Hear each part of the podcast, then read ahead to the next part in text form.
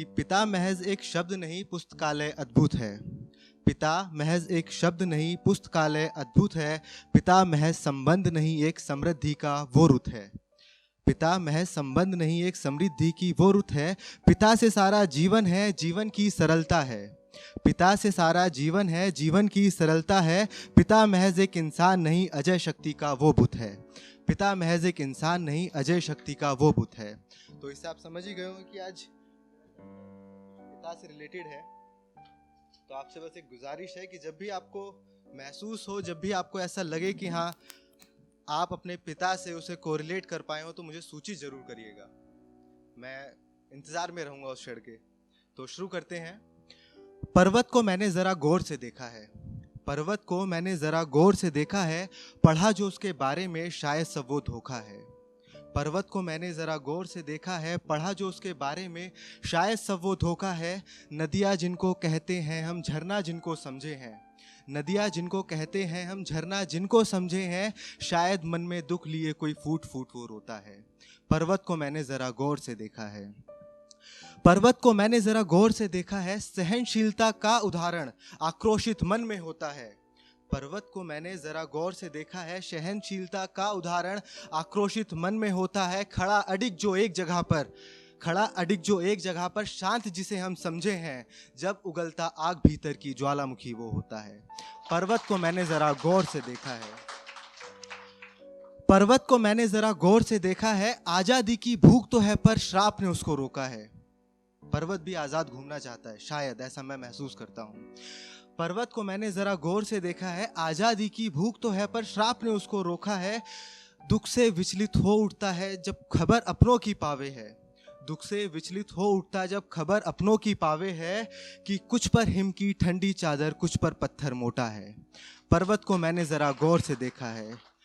अब आखिरी पैरा है ये, इसमें अगर आप कुछ समझ पाए, कुछ महसूस कर पाए तो मुझे तालियों की गड़गड़ाहट से बताइएगा ज़रूर। आखिरी की पंक्ति तक इंतज़ार करिएगा।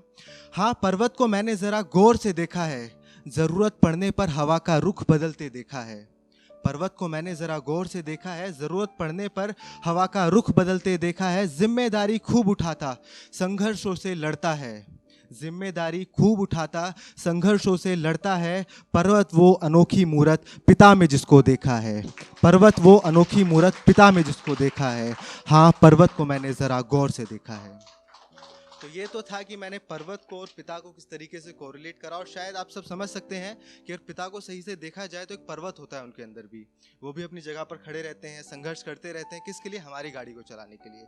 तो अब कुछ पंक्तियाँ उनके लिए लिखी थी, थोड़ा स्पेशल तो आप सभी के लिए चाहे वो माँ हो, चाहे बाप हो, सबकी कुछ ऐसी ही कहानी होती है कि मैंने घर की छत से बारिश बूंद टपकते देखा है। मैंने घर की छत से बारिश बूंद टपकते देखा है। दो वक्त की रोटी खातिर उसको रोज भटकते देखा है। हमारे लिए तो खुशियाँ खूब बटोरी उसने। हमारे लिए तो खुशियाँ खूब बटोरी बटोरी उसने। मैंने उसको उसकी उसकी खुशियाँ दाव लगाते देखा है। मैंने घर की छत से बारिश बूंद टपकते देखा है। यहाँ पर घर की छत जो है, घर के बड़े सदस्य को जो घर चलाते हैं, उनको कहा गया है कि हमने उनकी मेहनत का पसीना भी टपकते हुए देखा है, उनकी खुशी के आँसू भी देखे हैं और गम के आँसू जो निकालते नहीं हैं, उन्हें भी महसूस करा है। तो ये सब कुछ उसी से रिलेटेड है। हमें चैन की नींद लाकर देता था रातों में। हमें चैन की नींद लाकर देता था रातों में, मैंने उसको उसकी नींद सौ सौ बार भुलाते देखा है। मैंने घर की छत से बारिश बूंद टपकते देखा है। अब ये चीज़ मेरे साथ हुई है, मैं इसको आपके साथ ज़रूर शेयर करना चाहूँगा कि मुझ पर उसने लंबी चादर डाली अपने हाथों से। मुझ पर उसने लंबी चादर डाली अपने हाथों से। भूलू कैसे मैंने छोटी चादर में उसको पैर सुकोड़े देखा है। भूलू कैसे मैंने छोटी चादर में उसको पैर सुकोड़े देखा है।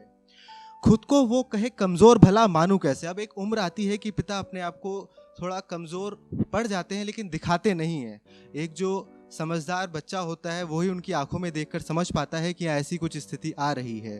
तो इसके लिए मैंने थोड़ा उनको मोटिवेट करने के लिए लिखा है कि खुद को वो कहे, कमज़ोर भला क्या, भला मानूँ कैसे? ध्यान दीजिएगा, खुद को वो कमज़ोर कहे, भला मानू कैसे?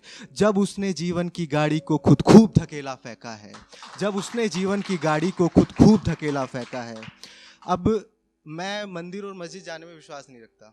वाकई में मंदिर और मस्जिद कम ही जाता हूँ। मेरी घर पे मम्मी डांटती भी रहती हैं कि भगवान के आगे माथा टेक लिया अगर तो मेरा बनता नहीं है कुछ। मंदिर, मस्जिद, पावन धरती जाने का कोई लोभ नहीं। मंदिर, मस्जिद, पावन धरती जाने का कोई लोभ नहीं। सो रब की खाके कहता मैंने रब को घर में देखा है। सो रब की खाके कहता मैंने रब को घर में देखा है। मैंने घर की छत से बारिश बूंद है ये लिखना मेरे को इसलिए पड़ा कि हम, मैं ज़्यादातर मोहब्बत पे लिखा करता था। लिखता हूँ, लिखता रहूँगा क्योंकि वही एक तालीम मिली थी वहाँ से। लेकिन मैंने कुछ सोचा, बताया भी था पिछली बार मैंने शायद कि मोहब्बत ही हमें तालीम देती है लिखने की। लेकिन अगर हम जो चीज़ सीखे हैं, वो पिता और माता को समर्पित ना करें तो शायद वो अधूरी होती है, वो सीख अधूरी होती है। और कल जैसे कि, कल जैसे कि एक जनवरी, नया साल, मैं नए साल की खुशियाँ कम मनाता हूँ? कारण? क्योंकि नए साल से ज़्यादा खुशी मेरे लिए इस बात की होती है कल मेरे पिताजी का बर्थडे भी होता है। तो आज की ये पोएम उन्हीं को समर्पित थी और कैमरे में देखकर कहना चाहूँगा, पापा को सामने समझ के कहना चाहूँगा। बहुत प्यार करते हैं आपसे। बहुत मोहब्बत करते हैं। Thank you